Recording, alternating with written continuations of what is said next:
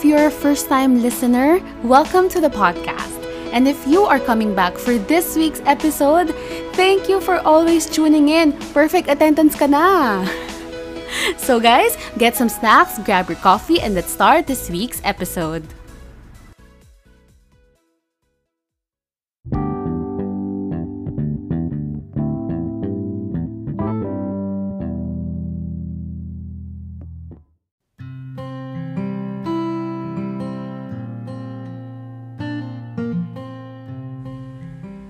Hi, guys!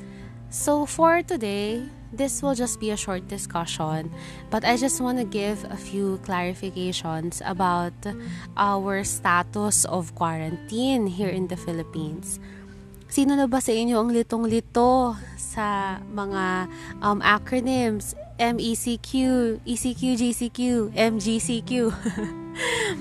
to the point that even our um, local government officials are also having a hard time with these um, acronyms when whenever they announce it on TV that uh, lalo na if they are trying to compare the difference between examples would be ECQ and MECQ sobrang litong-lito na rin sila.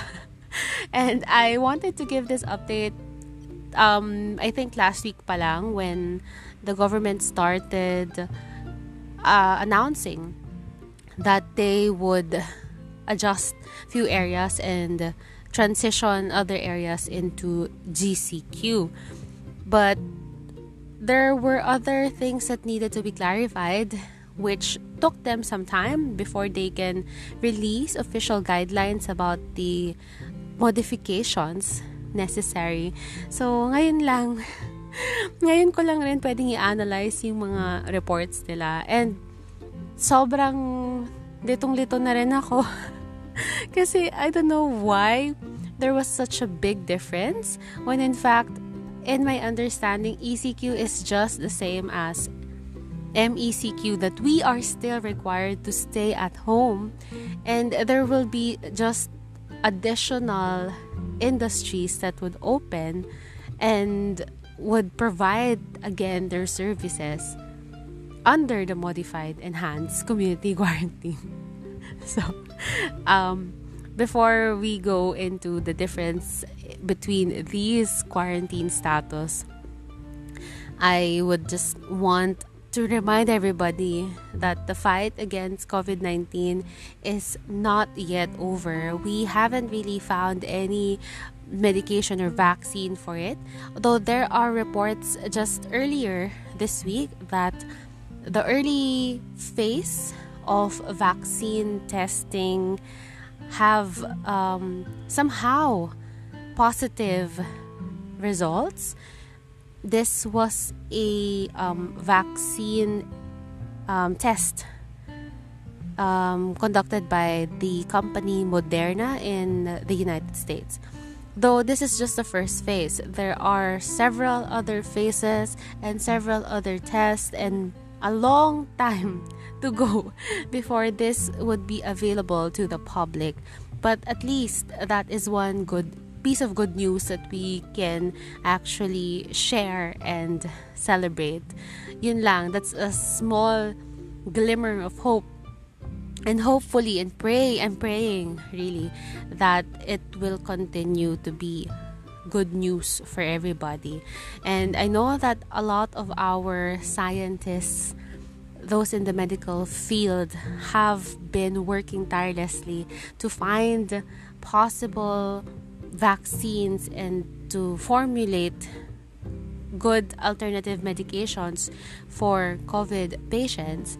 And again, we are expressing, or I am expressing, my admiration to all these individuals for what they are trying to achieve because as we all know, vaccines would take some time and it would not be something that you can do agad-agad.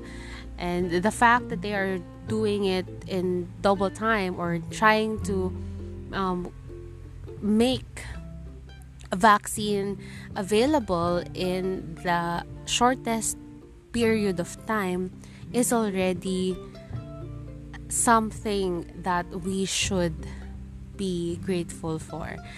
If not for these scientists, who else would take on the challenge of finding a cure for such a disease?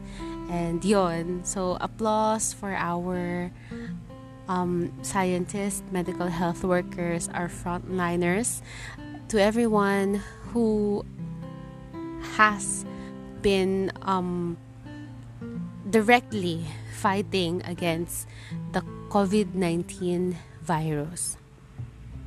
Anyway, so guys, let's proceed with what we will be discussing today. Nasa na ba talaga tayo? What is MECQ? What's our status?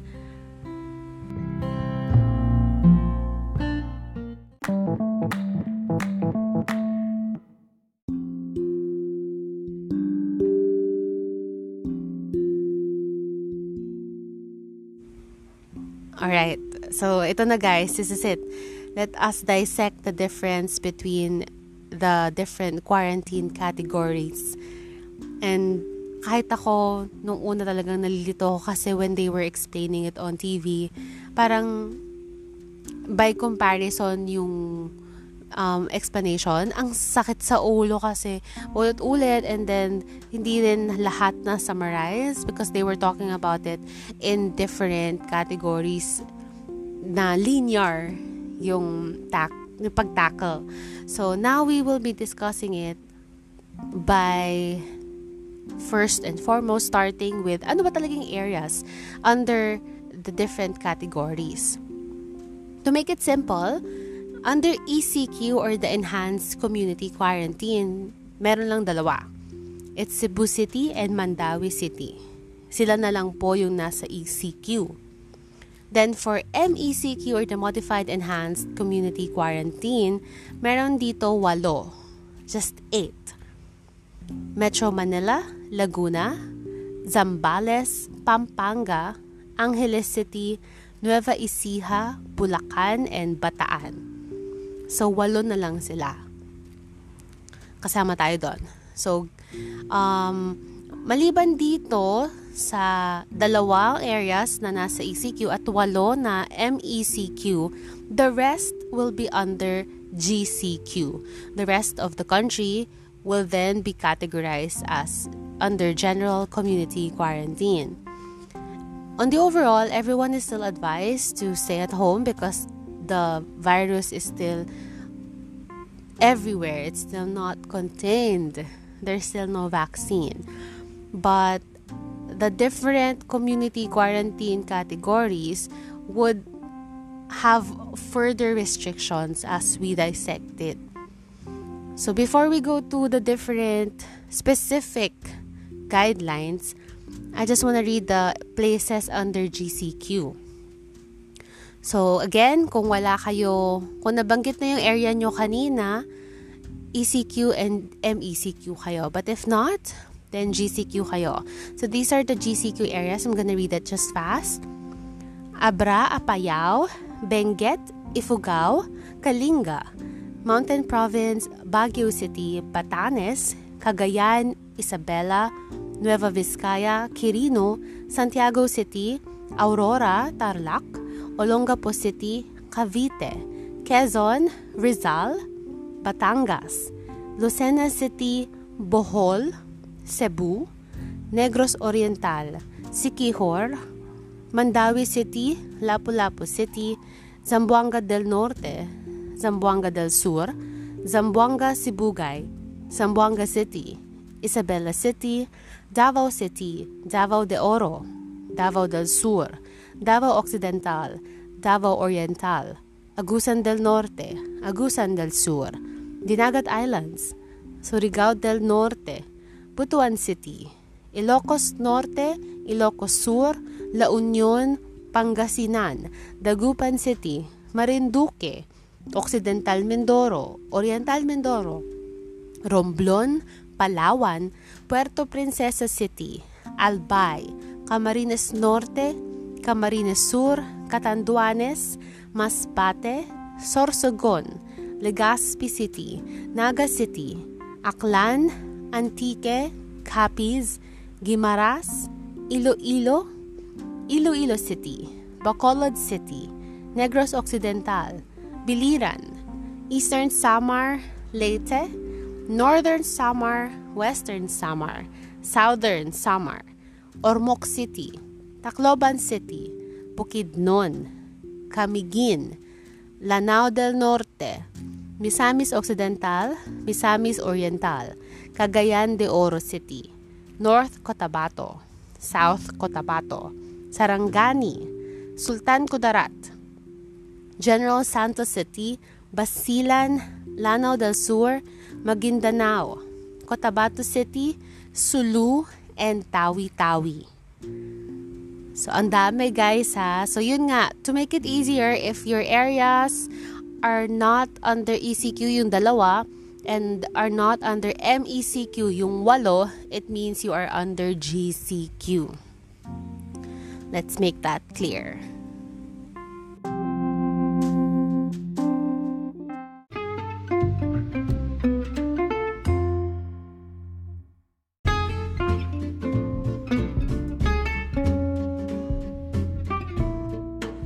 Okay, so now that we have clarified what areas are falling under what category, let us now clarify. Ano ba talaga yung difference nila in terms of different categories or different um, classifications? So, to start, liquor ban. On liquor ban, lahat ng klase po, mapa ECQ, GCQ, MECQ, MGCQ, liquor ban would depend on your local government unit. Kanya-kanyang desisyon ng local municipalities. So you should consult with your local barangay or local city officials to know if your city is imposing a liquor ban. And the next one is on isa-isahin natin siya. Siguro we'll just go by quarantine status. So, ECQ muna tayo. Inuna ko lang yung status ng liquor ban ha. Liquor ban would depend on local government units for all or across different quarantine categories.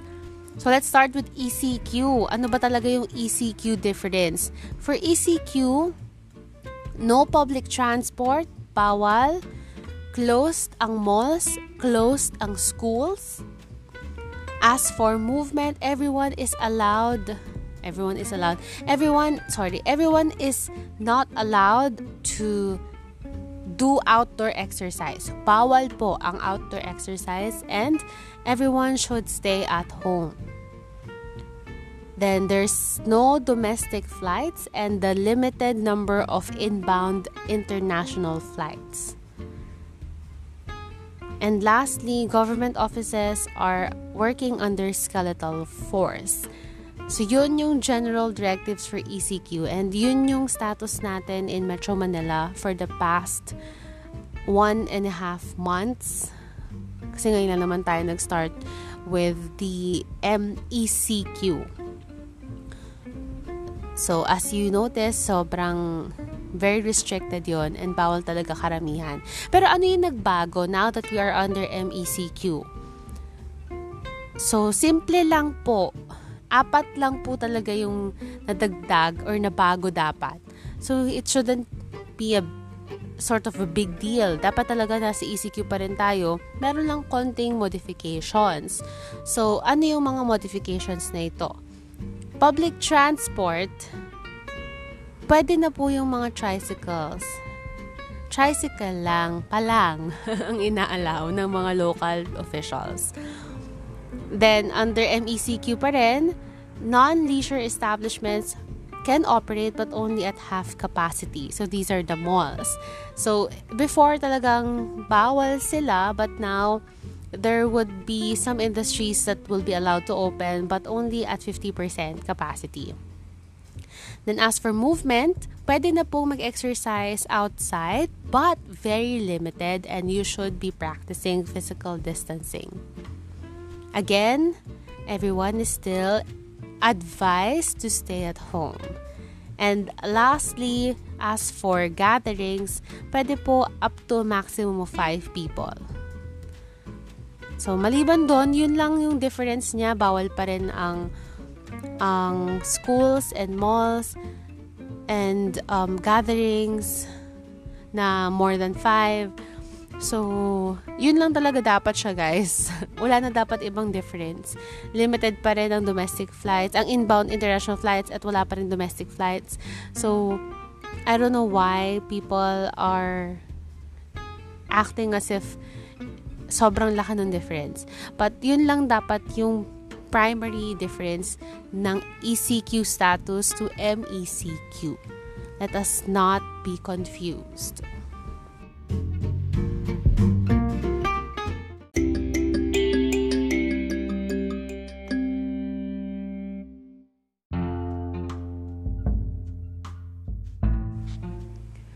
Okay, so the next one naman is GCQ and MGCQ.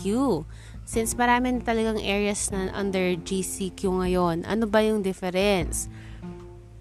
So for GCQ, pwede na po ang public transport but at limited capacity and dapat with strict physical distancing. Then malls are allowed but they should impose minimum health standards.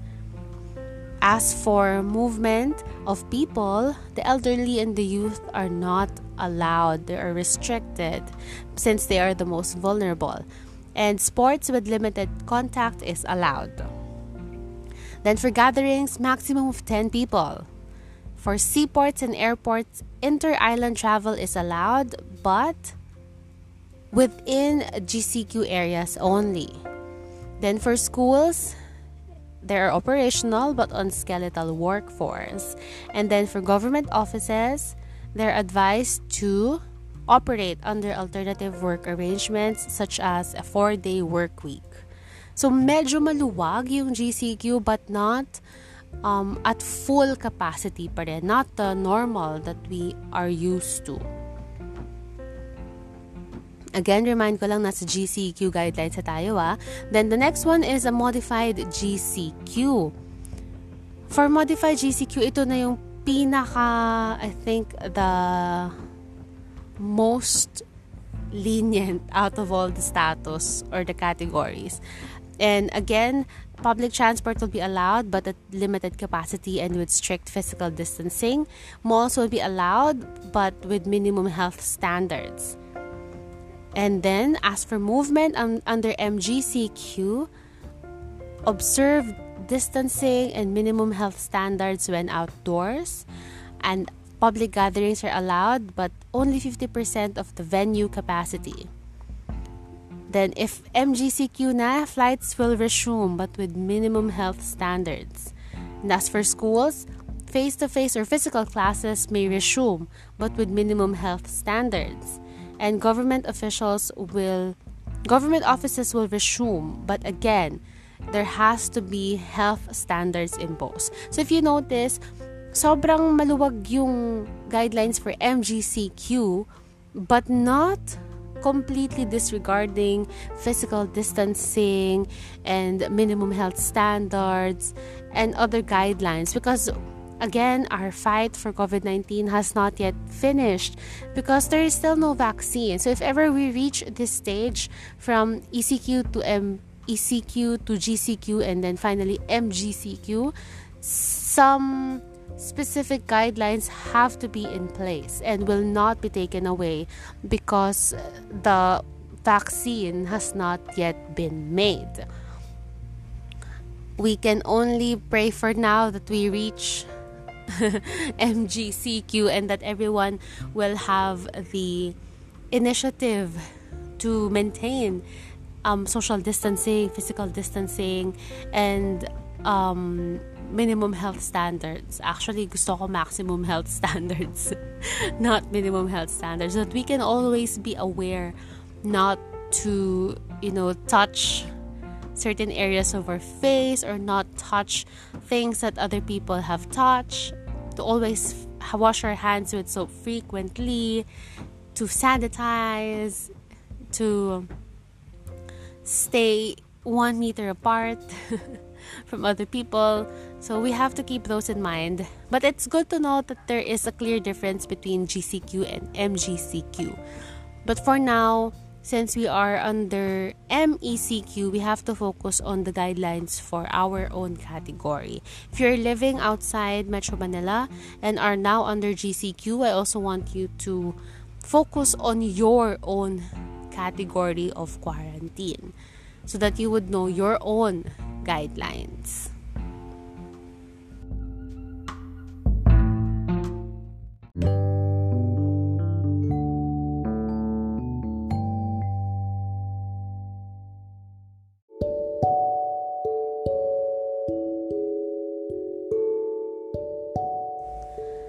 And lastly, ano na ba talaga yung mga sectors na inalaw under MECQ? Kasi ito lang naman yung difference eh.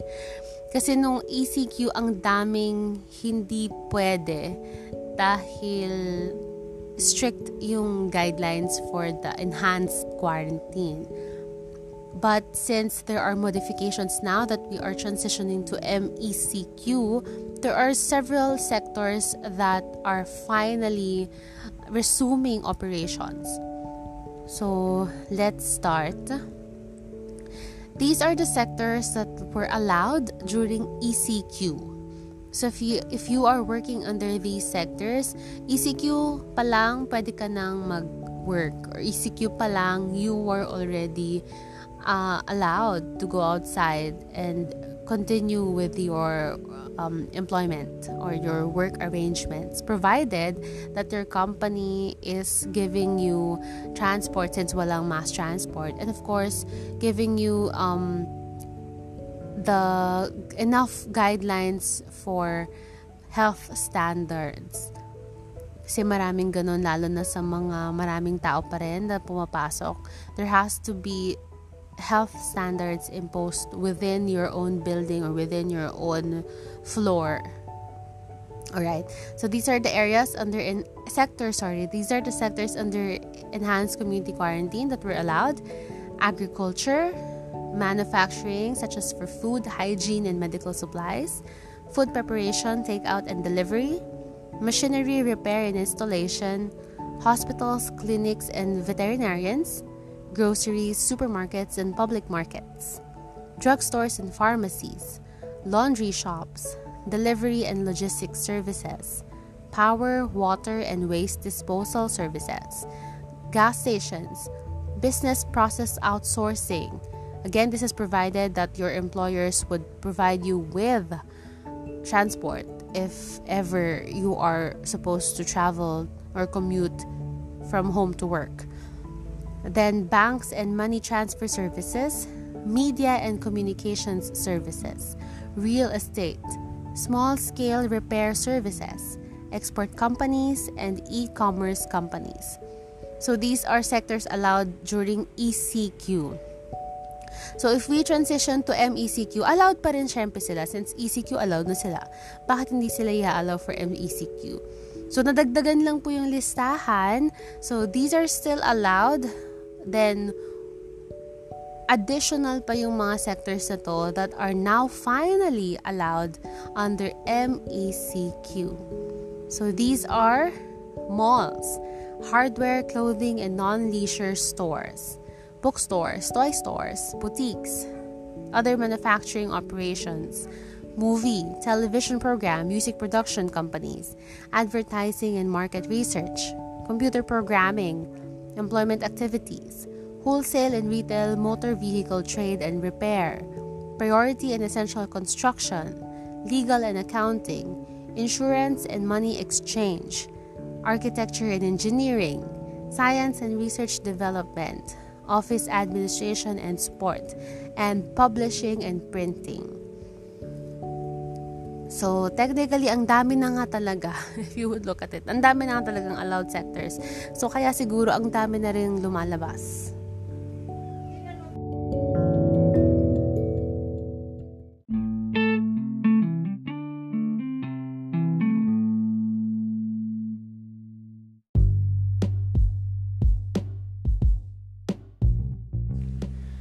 Alright, for the last part of this segment, I just want to reiterate yung sectors that are still not allowed under any category. So, ito yung mga sectors talagang hindi talaga pa sila pwede. Barbershops and salons, travel services, cinemas, theaters, and bars, libraries, museums, and other cultural activities, gyms, fitness services, and dine-in restaurants. So, ayun. Kahit anong mangyari, these sectors are not allowed.